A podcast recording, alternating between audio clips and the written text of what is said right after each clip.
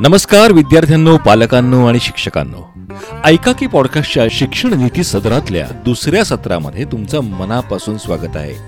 दुसऱ्या सत्रातला हा पहिला एपिसोड परीक्षांच्या काळामध्ये आम्ही पण थोडासा अभ्यास करत होतो.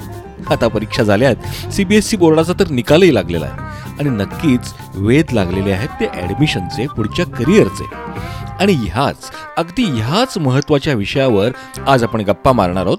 डॉक्टर श्रीराम गीत यांच्याबरोबर. ह्या पॉडकास्टचा हा दुसरा भाग आहे आणि खाली दिलेल्या लिंकवर क्लिक करून तुम्ही पहिला भाग ऐकू शकता. पहिला भाग नक्की ऐका. म्हणजे तुम्हाला या भागात काय चाललंय ते कळेल. आता मला सांगा हे समजा या कल चाचण्या ज्या असतात दहावी नंतर ज्या आपण करू म्हणतोय तर आता आपण बघतो या बऱ्याच बरेच जण अशा प्रकारच्या कंडक्ट करतात आणि ज्या वेगवेगळ्या म्हणजे सपोर्टिव्ह असतील किंवा कल चाचणी असेल किंवा ऍप्टिट्यूड असेल तर त्याची ऑथेंटिसिटी कशी ओळखायची? कारण इतके आता लोक घेतात ते सो मी नक्की कुठल्या माणसाकडे जायचं कोण घेणार असं कसं ओळखायचं ते? साधारण काय पॅरामीटर्स असतात? त्याचे पॅरामीटर्स अगदी साधे आहेत. ते म्हणजे सरकारतर्फे जी ऍप्टिट्यूड टेस्ट अनेक वर्ष डाएट नावाची संस्था घेते त्यांनी साठ सालापासून या सगळ्या चाचण्यांना डेव्हलप करायला सुरुवात केली. या सगळ्या ज्या चाचण्या आहेत या पेपर पेन्सिल टेस्ट मधनं सलग दोन दिवस चार तास दिल्यानंतर सुरू होतात आणि त्याच्यानंतरच आठ दिवसांनी त्याचा रिझल्ट येऊन मग काउन्सिलिंग होतं. याच सगळ्याला पॅरल काम ज्ञानप्रबोधिनीने सुरू केलं. ज्ञानप्रबोधिनीमध्ये एकोणीसशे सत्तर सालापासून हे काम विविध पद्धतीत चालू आहे. याची कॉम्प्रिहेन्सिव्ह जवळजवळ तेरा मॅटर पॅरामीटर्स वरची कल चाचणी ज्ञानप्रबोधिनीमध्ये अवेलेबल आहे. त्याच्यात सात क्षमता आणि पाच ओरिएंटेशन अशी दिली जाते. या स्वरूपाची श्यामच्याई फाउंडेशन नावाची जी संस्था आहे ज्यांनी सुमारे एक कोटी मुलांना सोळा सतरा अठरा एकोणीस एस एस सी बोर्डाला बसलेल्या प्रत्येक मुलाला चाचणी दिलेली होती.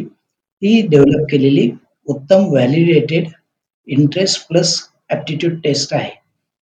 अशा स्वरूपाची तिसरी एक ऑथेंटिक आहे ती करिअर फ्युचरा नावाची आहे. पुण्यातील हीच कंपनी आहे. त्यांचे भारतभरात जवळजवळ दोन अडीचशे बिझनेस असोसिएट्स आहेत. त्यांचेही विविध पद्धतीचे जे रिपोर्ट्स आहेत ते व्हॅलिडेटेड आहेत.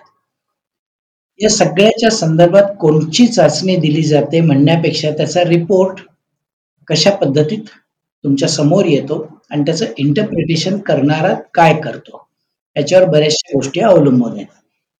उदाहरणार्थ वेगळ्या संदर्भात सांगायचं झालं तर तेरा पॅरामीटर्स संदर्भात सगळे पॅरामीटर्स लक्षात घेऊन काउन्सिलिंग करणं हे कठीण जातं. पालकांची अशी अपेक्षा असते की कोणत्या पद्धतीत कोणचा कोर्स मला तुम्ही सुचवताय ते बोला. फार चुकीची समजूत आहे हे मी ठामपणे मुद्दामून तुम्हाला सांगतो. मला टेस्ट मधनं अमुक अमुक आलं होतं म्हणून मी त्याला सुरुवात केली आणि मला ते आवडत नाही असं सांगणारे मला अनेक जण आजही भेटतात. कोणची चाचणी असं काहीही सांगत नाही. तुझ्या मनात काय आहे? सबकॉन्शियस लेवलला इंटरेस्टमध्ये काय आलेलं आहे. म्हणजे थोडक्यात सर मुळात ह्या सगळ्या चाचण्या केल्यानंतर एक दिशा देण्याचंच काम त्या चाचण्या करतात आणि त्याचं इंटरप्रिटेशन हे खूप महत्वाचं आहे. म्हणजे इंटरप्रिटेशन करत असताना मी त्याच्यातल्या आता फायदा कसा होतो आणि लक्ष काय द्यावं लागतं त्याच्याकडे जातो. एखाद्या मुलाला सायन्स घेऊन इंजिनिअरिंग करायचंय. इंजिनिअरिंग करता काय लागतं लॉजिक लागतं मॅथमॅटिक्स लागतं. मग लॉजिक आणि मॅथमॅटिक्स हे जर त्याच्या ॲव्हरेज लेवलला असेल. तर अकरावी बारावी सायन्स त्याला झेपत नाही हम्म. याच्या उलट त्यांनी संपूर्णपणे डिप्लोमा जर पहिल्यांदा कंप्लीट केला आणि त्या दरम्यान लॉजिक आणि मॅथमॅटिक्स वाढवण्याचा प्रयत्न केला. तर सेकंड इयर इंजिनिअरिंगला तो जाऊन छान पद्धतीत कंप्लीट करू शकतो त्याला अडचणी येत नाही. याच्या उलट वेगळ्या स्वरूपात भाषा चांगल्या आहेत स्पेशल ॲबिलिटी चांगली आहे क्रिएटिव्हिटी चांगली आहे पण लॉजिक आणि मॅथमॅटिक्स कच्चं आहे. अशा मुलांनी कॉमर्समध्ये किंवा आर्ट्समध्ये जर जाऊन करिअरला सुरुवात केली तर स्वाभाविकपणे या दोन्ही गोष्टी सपोर्टिव्ह म्हणून त्याला खूप फायद्याच्या होतात. आणि त्या फुलतात. या उलट हा मुलगा जर मार्क पडलेत अठ्ठ्याऐंशी टक्के पडलेत अठ्ठ्याण्णव टक्के पडलेत म्हणून सायन्समध्ये गेला हम्म, तर बारावीला अडचणी येण्याची खूप शक्यता असते. आता या सगळ्या क्षमता कळल्या त्याची लेवल कळली. फॉर एक्झाम्पल एक तीन लेवलमध्ये आपण जर बघितलं बिलो ऍव्हरेज ऍव्हरेज आणि अप टू मार्क. तर वाढवण्यासाठीचे काय प्रयत्न करावे लागतात? ते काउन्सिलर कडनं त्याला मार्गदर्शन मिळू शकतं. आणि मी कायमच त्याच्यावर भर देत आलेलो आहे. लॉजिक वाढायचं असेल तर का कधी केव्हा कशाला कुठे किंवा इंग्लिशमध्ये बोलायचं असेल तर when where why what who how. या सगळ्या प्रश्नातनं सातत्याने मुलांनी जर स्वतःला वाढवायचा प्रयत्न केला तर लॉजिक हळूहळू वाढायला लागतं ना. एका दिवसात वाढत नाही पण तीन वर्षात म्हणजे उदाहरणार्थ दहावी ते तेरावी हे वाढवण्याचा प्रयत्न होऊ शकतो. मॅथमॅटिक्समध्ये सुद्धा पाठांतरातनं गणित सोडवून तुम्हाला सत्तर मार्क मिळतात पण ते बारावी सायन्सला पुरत नाहीत फिजिक्स मधल्या गणितात पुरत नाहीत इंजिनिअरिंग मधल्या गणितात तर अजिबातच पुरत नाहीत. मग हे जर कमी असेल तर ते वाढवायचं which formula to be applied where and why. याची उत्तरं शोधायला कोणचं सूत्र कधी आणि कुठे आणि का लावायचं? वर्बल ॲबिलिटीच्या संदर्भात सुद्धा असाच प्रश्न येतो. लिहिणं वाचणं वाढवण्यापेक्षा काय वाचलं त्याचा अर्थ लावता येतो का? त्याच्याबद्दल प्रश्न पडतात का? त्याचं कन्साइजली तू कॉम्प्रिहेन्शन मधनं रूपांतर करतोस का? त्याच्यावरच्या प्रश्नांना उत्तर देऊ शकतोस का? स्वतःच्या शब्दात ते पुन्हा लिहू शकतोस का? अशी वर्बल ॲबिलिटी सुद्धा वाढवता येते. आता तुमच्या लक्षात आलं असेल की क्षमता चाचणी कुठे उपयोगी पडते? तर ती करायचीच नाही म्हणण्यापेक्षा केली तर डेफिनेटली फायदा होतो. आणि मी तर नेहमीच असं म्हणतो की ज्यांना सायन्स घ्यायचे त्यांनी ती नक्की करून घ्यावी. पण सर आजकालच्या पालकांचं म्हणजे आता आजकालचा हा शब्द मी वापरणं चुकीचं आहे पण तरी असं एक मत असतं की नाही आधी आपण सायन्सला जाऊ नाहीतर ते नाही जमलं तर मग काय बाकी आहेच सगळं. असं ते कितपत बरोबर आहे? शंभर टक्के चुकीचं आहे. पहिली गोष्ट सायन्स मधनं कुठेही जाता येतं हा एक गेल्या पन्नास वर्षातला रुळलेला सगळ्यांचा लाडका शब्दप्रयोग आहे. याच्यातला फ्लॉ तुम्हाला मी थोडक्यात सांगतो. हं. फ्लॉ अगदी साधा असा आहे. सायन्स बारावी झालो आणि नाही झेपत म्हणून मी कॉमर्सला जातो. हं. तेवीस वर्षात पुण्यातल्या एकाही कॉमर्स कॉलेजनी डायरेक्ट मुलाला ऍडमिशन दिलेली नाही. कारण त्यांच्या ज्युनियर कॉलेजमधनं आणि त्यांच्या स्वतःच्या मुलातनं पास होणारी बारावी कॉमर्सची तेरावीला जाणारी मुलांची संख्या इतकी असते. की जागा शिल्लक नसते. लक्षात आलं ना. आर्ट्सला जायचं असेल तर अकरावी बारावीचे आर्ट्सचे विषय. जे चार विषय कमीत कमी घ्यावे लागतात. दोन लँग्वेजेस तिन्हीकडे कॉमन आहेत. आर्ट्सला कॉमन आहेत कॉमर्सला कॉमन आहेत सायन्सला कॉमन आहेत. पण बाकीचे जे चार विषय आहेत पॉलिटिकल सायन्स आहे सोशोलॉजी आहे. इकॉनॉमिक्स आहे सायकॉलॉजी आहे फिलॉसॉफी आहे या विषयाचा गंधही नसताना दोन वर्ष हे विषय शिकलेल्या मुलांच्या बरोबर तुम्ही कोप होऊ शकत नाही. तेव्हा सायन्स घेऊन बघू. आणि तिकडे जाऊ हं. उत्तर काहीही करू शकणाऱ्या मुलाला कदाचित उपयोगी पडतं. हं. मी पुन्हा एकदा रिपीट करतो उत्तम मुलगा आहे सायन्स घेतलं आणि आता मला इंजिनियर बनावंसं वाटत नाही इंजिनिअरिंगला ऍडमिशन सुद्धा मला चांगल्या कॉलेजला मिळाली आहे. मला सायन्स सोडावंसं वाटतंय. He can go for C A. Absolutely no problem hmm. Can go for BBA no problem he can go for B F A if is good at drawing. अशा पद्धतीत तो कुठेही जाऊ शकतो. पण बारावी ऍव्हरेज कंप्लीट केली आहे हं. थोडक्यात सत्तर टक्क्याच्या खाली मी सत्तर टक्के पुन्हा पुन्हा येतोय. सत्तर टक्क्याच्या खाली कंप्लीट केली त्या मुलाला सायन्स मधनं जायला काहीही हातात राहत नाही. मग सायन्स कोणी घ्यायचं त्याचं उत्तर अगदी साधं सरळ सोपं आहे. ज्याला डॉक्टर बनायचंय ज्याला इंजिनियर बनायचंय ज्याला आर्किटेक्ट बनायचंय. ज्याला फार्मसिस्ट बनायचंय किंवा ज्याला सायंटिस्ट बनायचंय. त्याच्याकरता बारावी सायन्सचा रस्ता आहे. बाकी कोणाकरताही सायन्सचा रस्ता नाही. आणि ऍग्रिकल्चरला जायचंय म्हणून माझ्याकडे येणारा एकही मुलगा मला सहसा भेटत नाही म्हणून मी त्याचा उल्लेख करत नाही. Agriculture suppose to be science मधलाच एक विषय. तेव्हा या पाचाच्या पलीकडे सायन्स घेऊन बघू आणि मग कोलांटी उडी मारू हा रस्ता शंभर टक्के चुकीचा आहे पालकांनी तसं एनकरेज मुलांना करू नये स्वतःही विचार करू नये पण म्हणजे मला विचारायचं आहे की हे जे नवीन कोर्सेस किंवा प्रकारचं शिक्षण येऊ घातलेलं आहे. गेल्या पाच वर्षापासून सुरू झालंय आणि ते हळूहळू वाढतंय जोमाने. की तुम्ही उदाहरणार्थ लिबरल सायन्समध्ये you can select any seven subjects including psychology and mathematics and commerce एखादा सब्जेक्ट असं. तर असं करण्यासाठी काय म्हणजे कल चाचणी असा रिझल्ट देऊ शकते का? किंवा म्हणजे काय असतं त्या प्रकारच्या कोर्सेस आजकाल आहेत तर त्याविषयी लिबरल आर्ट्स नावाचा जो प्रकार आहे लिबरल आर्ट्स नावाचा जो प्रकार आहे हा कोर्स अत्यंत महागडा आहे. कुठेही सव्वा लाखाच्या फी नाही. आयडियली आयडियली पावणे तीन लाख रुपये एका वर्षाची फी आहे. तो कोर्स सगळ्यांना झेपतो असं अजिबात नाही.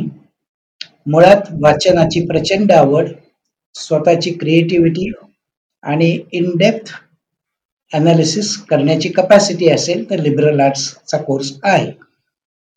फॅन्सी म्हणून लिबरल आर्ट्स करण्याचा कल आहे. त्याच्यातला एक ऍडव्हान्टेजचा भाग सांगतो. B A B Com B S C केल्यानंतर त्याला अमेरिकेत जाता येत नाही. लिबरल आर्ट्सचा कोर्स चार वर्षाचा असल्यामुळे डायरेक्ट जी आर ची परीक्षा देऊन तिकडच्या एखाद्या कोर्स करता जाता येतं. असं त्याचं स्वरूप असल्यामुळे पुण्यात. पहिल्यांदा फ्लेमनी तो कोर्स सुरू केला. मग सिम्बायसिसने केला.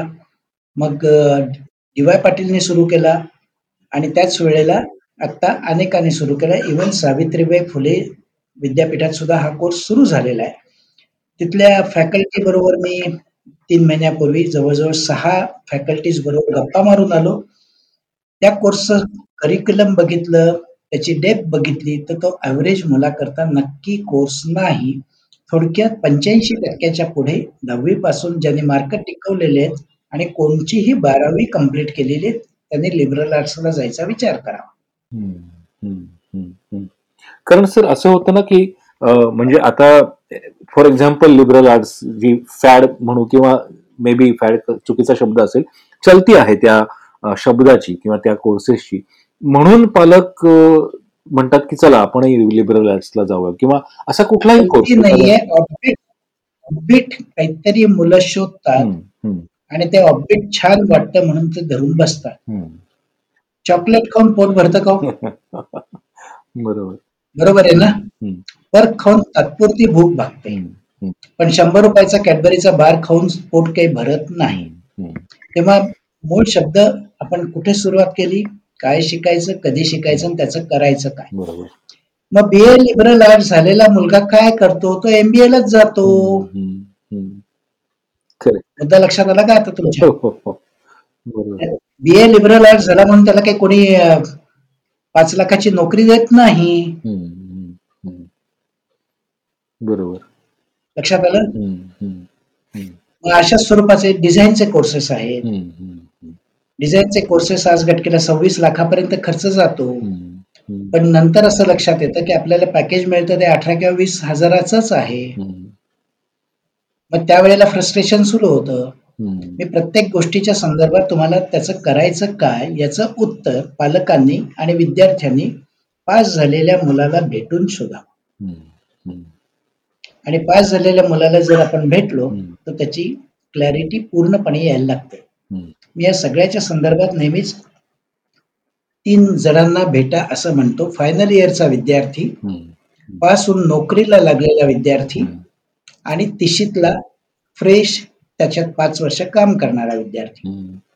मग इंजिनियर असो एमबीए झालेला असो डिझाईन मधला असो लिबरल आर्ट्स मधला असो किंवा बी एफ ए सारखं केलेला असो किंवा स्पोर्ट्स मॅनेजमेंट केलेला असो. मग या तिनातली ही जर सगळी मंडळी आपल्याला भेटली. तर त्यातली करिअर करण्यासाठीच्या त्याने काढलेल्या खस्ता बाकीचे फायदे त्यांना मिळणारा पगार. या सगळ्या गोष्टींची क्लॅरिटी पालकांच्या समोर येते आणि ऑब्बिटचं चॉकलेटचं आकर्षण कमी होतं. डेफिनेटली म्हणजे सर नक्कीच. सो कोणीतरी हा कोर्स केला तुम्ही कोणताही कोर्स तुम्ही कोणताही कोर्स सांगा. त्या सगळ्या कोर्सच्या संदर्भात. उदाहरणार्थ आता एक कोणत्या पेपरची पुरवणी जर तुम्ही उघडली तर लाईफ कोच हो हो. असं एक छानसं एक गोंडस नाव त्या लेखकाच्या खाली दिलेलं हो असतं. हो. मी प्रश्न असा विचारतो तो करतो काय हो? मुद्दा लक्षात आला ना? मग सचिन सर तुम्ही आय टीत होता हो. बरोबर आहे? मग स्किल डेव्हलपमेंट म्हटलं की चारच गोष्टी आल्या ना. हो. टाइम मॅनेजमेंट हो. स्ट्रेस मॅनेजमेंट कम्युनिकेशन स्किल हो. आणि लाईफ स्किल्स बरोबर आहे? मग या सगळ्यामध्ये मटमट करण्याकरता म्हणजे मी त्याला एमटीव्हीची मटमट असा शब्द वापरतो. फाईव्ह स्टार हॉटेलच्या थंडगार एसी मध्ये झोपा काढत लेक्चर देण्याची कपॅसिटी जर तुमची असेल तर तुम्ही कोणीही बनू शकता. आणि ती नसेल तर मग पोटापाण्याचा व्यवसाय शोधावाच लागतो. खरंय खरंय मी कोणाची टिंगल करत नसून ग्राउंड रियालिटी सांग बरोबर अगदी अगदी सर जुन्या मॅन्युफॅक्चरिंग कंपन्यांमध्ये ज्या वेळेला एखादा सिनियर माणूस प्रोडक्शनमध्ये नको असेल तेव्हा त्याला ट्रेनिंगमध्ये हो. शिफ्ट करण्याची पद्धत होती. हो. वयाच्या बावन्न ते साठच्या दरम्यान. हो. बरोबर आहे? हो. ती पद्धत जाऊन आज घटकेला वेगळ्या पद्धतीत याला सगळ्याला. नटवणं नावाचा प्रकार सुरू झाला.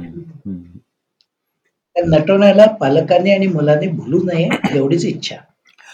आणि याच्यातलं एक वेगळं छानसं स्वरूप सांगतो. छानसं स्वरूप सांगतो. बीएससी होम सायन्स अत्यंत ऍव्हरेज अशा स्वरूपाचा कोर्स समजा आपण कंप्लीट केला. पण त्याच्या जोडीला योगासनं शिकला. प्राणायाम शिकला. त्याच्यानंतर थोडस संस्कृतवर कमांड आहे.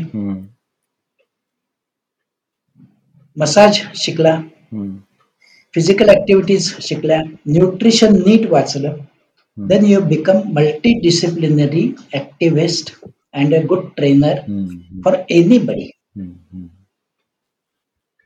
म्हणजे वजन वाढलंय तरी सल्ला देता येतोय व्यायाम करून घ्यायचा आहे तरी देता येतोय वृद्ध माणूस आहे किंवा चाळीशीतला माणूस आहे योगासनही करून घेता येतात. मल्टीटास्किंग अशा स्वरूपात जर शिकलं तर आपल्याला छान करिअर कोणत्याही डिग्री नंतर सुद्धा करता येते किंवा त्याच्यातच शिक्षण घेऊनही करता येते. अगदी खूप छान तुम्ही उलगडून सांगितलं सर.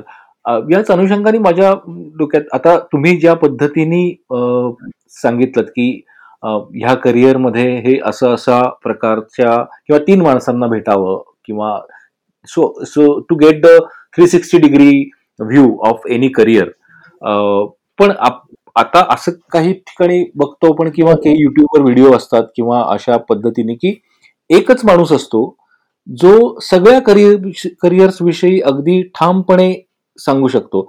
म्हणजे मला सर मी तुमची एक मुलाखत ऐकली विनायक पाचलक बरोबरची ज्याच्यामध्ये तुम्ही आर्मी विषयी लिहिलेल्या पुस्तकाचा उल्लेख आहे.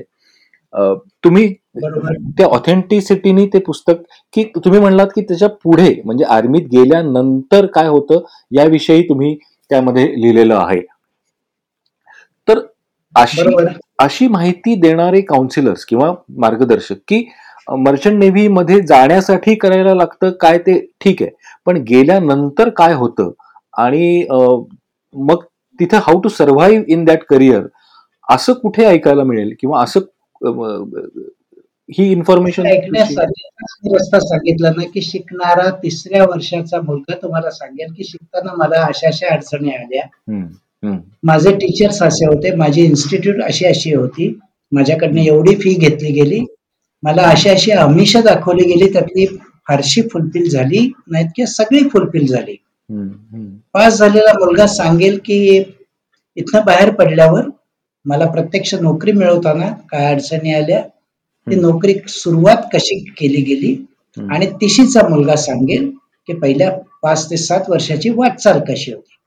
या तिघांना भेटल्याशिवाय पालकांनी आणि मुलांनी कोणावरही विश्वास ठेवू नये.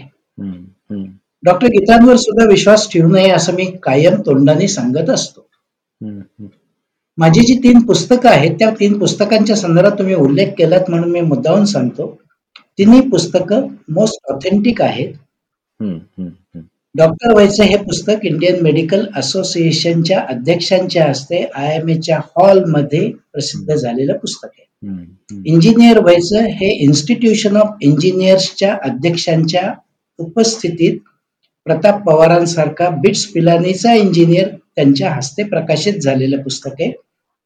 आणि आर्मी जनरल व्हायचं हे पुस्तक एनडीए कमांडंटचा संपूर्ण इतिहासातला पुण्यातला सिव्हिल साठीचा the only and one programme त्यांच्या हस्ते ते प्रसिद्ध झालेले हॅलो किंवा या तीन पुस्तकांच्या संदर्भातल्या ज्या गोष्टी लिहिलेल्या आहेत त्या प्रत्येक बाबतीत घडतील असं नाहीये. उदाहरणार्थ तुम्ही आय टी मध्ये काम करत होतात आता सध्या स्वतःची कंपनी चालवताय. आय टी मध्ये पहिल्या सात वर्षात घडणाऱ्या गोष्टी सात ते बारा मध्ये घडणाऱ्या गोष्टी आणि बारा वर्षांतर रोल बदलल्यानंतर सोसाव्या लागणाऱ्या गोष्टी या तिनातला जो फरक आहे तर तीस वर्षाच्या मुलाकडनं निदान एक आपल्याला पत्ता तर लागू शकतो ना. मर्चंट नेव्हीच्या संदर्भात तुम्ही उल्लेख केला. डेक साईडला काम करणारा आणि इंजिनियर म्हणून काम करणारा दोन्हीमध्ये खूप फरक आहे. डेक साईडला काम करणारा हा टणटणीत लागतो गणितात चांगला लागतो. आणि इंजिनियर आहे मरीन इंजिनियर त्याला मात्र इसेन्शियली गणिताशी झुंज घेत इंजिनियर बनावं लागतं. सगळेजण तिकडे आकर्षित का होतात तर पगार ऐकून आकर्षित होतात. पहिला पगार दीड लाखाचा असतो. आणि पहिला पगार दीड लाखाचा आहे म्हणून जर आपण तिकडे आकर्षित होत असलो तर कामाचं स्वरूप माहिती करून घेणे महत्वाचं असतं. दोन पाय नसलेला माणूस एव्हरेस्ट कृत्रिम पायातनं जाऊ शकतो.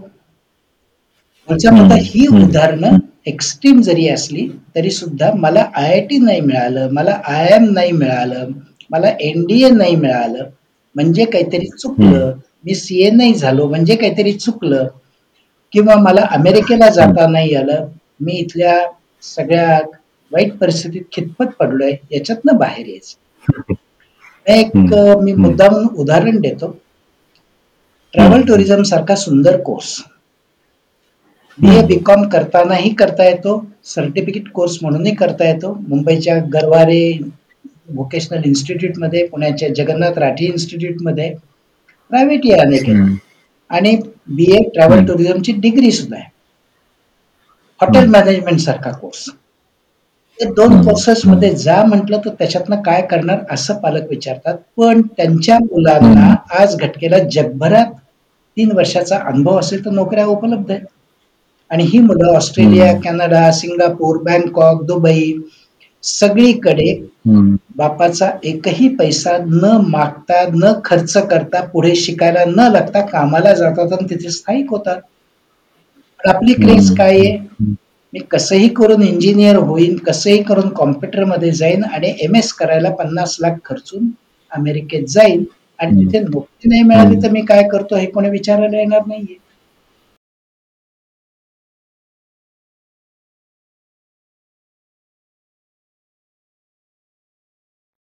रस्ते रस्ते प्रत्येकाकरता आहेत.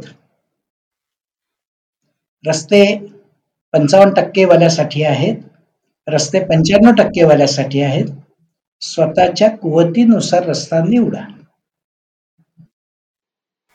पण आजकाल हे म्हणजे लोकांनी ठरवलेलं असतं काय करायचं ते कितपत योग्य आहे? चुकीचं आहे ना.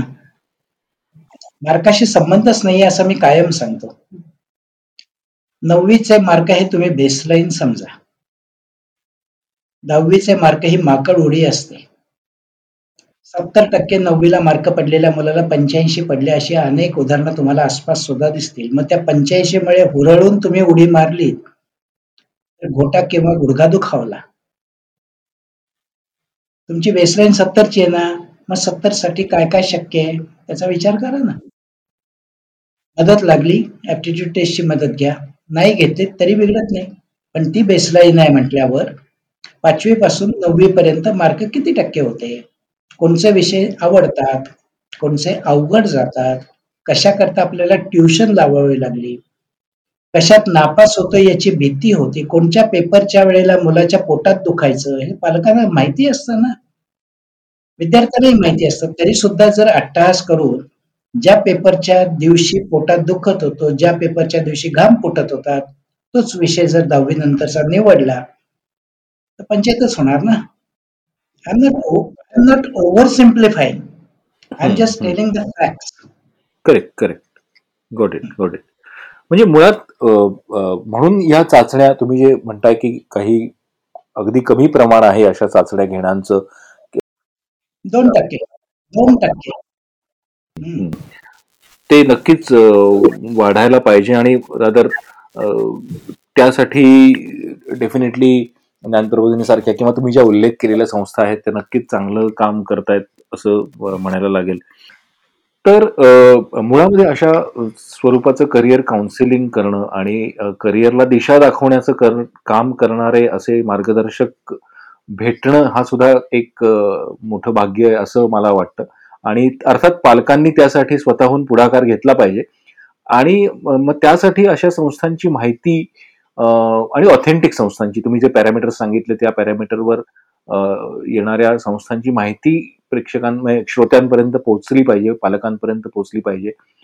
तर मग अशा स्वरूपाचं म्हणजे आता तुम्ही जसा श्यामची आईचा उल्लेख केलात, की 10वीतल्या सगळ्या मुलांनी एस-एस-सी बोर्डाच्या ती परीक्षा दिली. तर शिक्षकांचा काय रोल असू शकेल अशा चाचण्या घेण्यामध्ये किंवा त्यांचा रोल याच्यातला खूप अडचणीचा आहे. याचं एक मी थोडंसं म्हणजे तुम्हाला हे घ्यायचं की नाही मला माहीत नाही. तुम्ही ठरवा. मुंबई कॉर्पोरेशनच्या 400 शिक्षकांचं ट्रेनिंग मी 2 तासाचं. घेतलेलं आहे. डाएट नावाच्या ज्या सरकारी संस्थेचं मी सांगितलं, त्यांच्या 600 टीचर्सचं 6 ठिकाणी महाराष्ट्रात प्रत्येक विभागीय ऑफिसमध्ये म्हणजे नागपूर, औरंगाबाद, कोल्हापूर. नाशिक, पुणे, वाशी इथे जाऊन मी 100-100च्या गटाचं संपूर्ण दिवसाचं ट्रेनिंग. घेतलेलं आहे. आर्मी पब्लिक स्कूलचं दिल्लीमध्ये संपूर्ण भारतात 135 आर्मी पब्लिक स्कूल्स आहेत. त्यांच्या प्रिन्सिपल्स, काउन्सिलर्स किंवा 10वीचे सीनियर. टीचर्स यांचं 35-35 ची बॅच माझ्यासमोर 2 दिवस दिलेली. होती. त्यांचंही ट्रेनिंग घेतलेलं आहे. शिक्षक असं म्हणतात, 10वी काम आम्ही करतो. दहावीनंतर ही मुलं आम्हाला भेटतच नाहीत. आणि ज्युनियर कॉलेजचे शिक्षक याच्यात इंटरेस्टेड नाहीत. तेव्हा या सगळ्याच्या संदर्भात पालकांनी सुज्ञपणे स्वतःच्या मुलाला ओळखावं. जमलं तर टेस्ट करून घ्यावी. त्याचा बाकीच्या गोष्टी व्हाव्या मी या सगळ्याच्या संदर्भात एक नेहमी उदाहरण असंच सांगतो. मुलाला घेऊन तुम्ही जेवायला. गेल्यानंतर पंजाबी असेल, उडपी असेल, कॉन्टिनेंटल हं. असेल, मेनू कार्ड चाळण्यामध्ये तब्बल 20 मिनिटं घालवता वेटर 4 वेळेला तुमच्याकडे येऊन. जातो. आणि 4 वेळेला येऊन गेल्यावर कॉन्टिनेंटल असेल तर त्याच्यातली नेहमीची स्टँडर्ड एक डिश मागवतात. चायनीज असेल तर चॉप सुई नाहीतर हं. आम्ही अ, काय शे शेजवान हं. मागवता आणि नाहीतर इडली, वडा, चटणी, सांबार सेपरेट, सेपरेट द्या म्हणून सांगता. फार फार तर एखादा शहाणा निघतो म्हैसूर मसाला डोसा द्या. याच्या पलीकडे जातं का? मग करिअरच्या संदर्भात ऑफबीट नावाचं काहीतरी शोधत. बसून आमच्या मुलांनी शोधलंय आणि तो शब्द काहीतरी सापडलाय म्हणून ते करावंसं वाटतंय आणि त्याच्याबद्दलची तुम्ही माहिती. द्या. याच्या सगळ्याच्या संदर्भात मी काही शब्द वापरून उदाहरण देतो. माझ्या मुलाला ॲस्ट्रोफिजिक्समध्ये हं. जायचंय. अरे हरकत नाही. गणित लखलखीत असेल तर जाईल. त्याला काही पंचायत नाहीये. कोणीच नाही म्हणत नाहीये. पण गणितच जर त्याचं 70 मार्काचं असेल, तर ऍस्ट्रोफिजिक्स शब्द संपला. गणितात शंभर पैकी 99 असतील तरी ॲस्ट्रोफिजिक्समध्ये जाणं कठीण असतं. मला ओशनोग्राफीत जायचंय. ओशनोग्राफीत जायचंय. समुद्र कधी पाहिलायस का? मरीन लाईफ काय असतं? चौकशी केलीस का?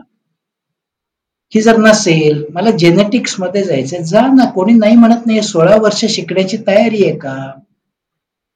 कोणीही नाही म्हणत नाहीये. तुम्हाला सांगतो बायोटेक्नॉलॉजी, जेनेटिक्स किंवा. बॉटनी, झूलॉजी हे जे काही प्युअर सायन्सेसचे विषय आहेत ना, या सगळ्या विषयात कोणी तुम्हाला अडवत नाही. 70% टिकव, पुढे जा. डॉक्टरेट संपव. त्याच्यानंतर पोस्टडॉक कर. 2 वर्षांनी तुला पहिला रुपया भेटेल. असे हे सगळे शब्द आहेत. पण याच्या उलटं अमका-अमका शब्द मुलांनी शोधला, मग त्याच्यातच जायचंय. मग ते कसं जाता येईल आणि त्याच्याकरता क्लास कोणचा लावता येईल. मी आता मुद्दामून एक उल्लेख करतो. तेरावीचा क्लास नावाचा प्रकार मला कधीही कुठेही सापडलेला नाही. पण पहिलीचा क्लास माहितीये. पहिलीचा घरी येऊन ट्युशन घेणारा मास्तर मला माहितीये. आणि बारावीच्या क्लासेसच्या जाहिराती तर सगळेच जण बघत असतात. पण बारावी पास झाल्यावर तेरावीचा क्लास कुठेच नाही. आता काय आहे? मुलाला सक्षम करण्याची गरज आहे. आणि प्रोफेशनल कोर्सला जायचं असेल तर मुलगा सक्षम कसा बनेल याच्यावर पालकांनी भर द्यायचा ग्रेट ग्रेट नक्कीच सर सो मला खात्री आहे की या संभाषणामधनं पालकांना काहीतरी नवीन विचार मिळेल. आणि ॲटलिस्ट आता ज्यांनी अजून केल्या नसतील जे ऐकतील तरी त्या प्रयत्न तरी करतील की मुलाचा कल ओळखण्याचा. भले ते चाचणी न करोत पण आपला मुलगा काय करू शकतो आणि त्यासाठी थ्री सिक्स्टी डिग्री व्ह्यू घेऊन त्या प्रकारची चौकशी करून पालकांनी एक महत्वाची भूमिका बजावली पाहिजे. कला मुलांना करिअर निवडण्यामध्ये अलॉंग विथ करिअर मार्गदर्शक बरोबर. तर नक्कीच मला असं वाटतं की या चर्चेतनं काही मुद्दे पालकांच्या मनात घर करतील आणि ते त्याच्यावर अंमलबजावणी करतील असा विश्वास वाटतो थोडक्यात करिअर म्हणजे नुसता पैसा. नाही करिअर म्हणजे नुसता आनंद नाही. करिअर म्हणजे प्रगतीही पाहिजे. समाधान पण पाहिजे आणि त्याच वेळेला काही ना काहीतरी अचिव्हमेंट पाहिजे. म्हणजे वेगळ्या शब्दात सांगायचं झालं तर नोकरीला लागल्यावर हेड क्लार्क म्हणून रिटायर झाला तर ती करिअर नाही. मला मोठं पेन्शन मिळणार आहे ना. तो निदान असिस्टंट मॅनेजर झालाय का. क्लार्क म्हणून लागून आज घटकेला एखाद्या बँकेचा चेअरमन म्हणून रिटायर झाल्याची उदाहरणं आहेत. That is classic career correct correct very शिपाई म्हणून शिपाई म्हणून लागलाय आणि जनरल म्हणून रिटायर झालाय. हे मॉन्गोमेरीचं जगत विख्यात उदाहरण आहे. शिपाई म्हणून सुरुवात करून जनरल झालेलं ते एकुलते एक उदाहरण आहे. अशा स्वरूपाचं असेल दॅट इज अल्टिमेट करिअर पण अदरवाईज प्रगती पाहिजेच आनंद पाहिजेच आवडीच्या क्षेत्रात काम करण्याचं समाधान मिळालं तर उत्तम आहे नाही तर छंदातनं तुम्ही ते नक्की हे करा. आणि मग करिअर तुम्हाला कधीही बदलता येऊ शकते. रेक्टिफाय करता येऊ शकते. किंवा ते बदलण्याचं युगही आता आलेलं आहे. दर दहा वर्षांनी करिअर बदलावी लागते. त्याच्याबद्दल नंतर कधीतरी yes thank you very much sir खूप आणि अतिशय हा महत्त्वाचा मुद्द्याला आपण स्पर्श केला जाता जाता की प्रगती आणि म्हणजेच करिअर म्हणजे अचिव्हमेंट ही पाहिजेच तुमच्या करिअरमध्ये नाहीतर तुम्ही ते बदला आणि ज्याच्यात अचिव्हमेंट आहे असं करिअर शोधा. अम, नक्कीच हे पालकांना स्फूर्तीदायी आणि शिक्षकांना आणि विद्यार्थ्यांनाही स्फूर्तीदायी ठरेल. मंजुषा वैद्य आणि सचिन पंडित दोघांनाही मनपूर्वक धन्यवाद देतो. जास्तीत जास्त लोकांपर्यंत हे पोचावं आणि त्याच्यातनं त्यांनी काहीतरी बोध घ्यावा अशी अपेक्षा.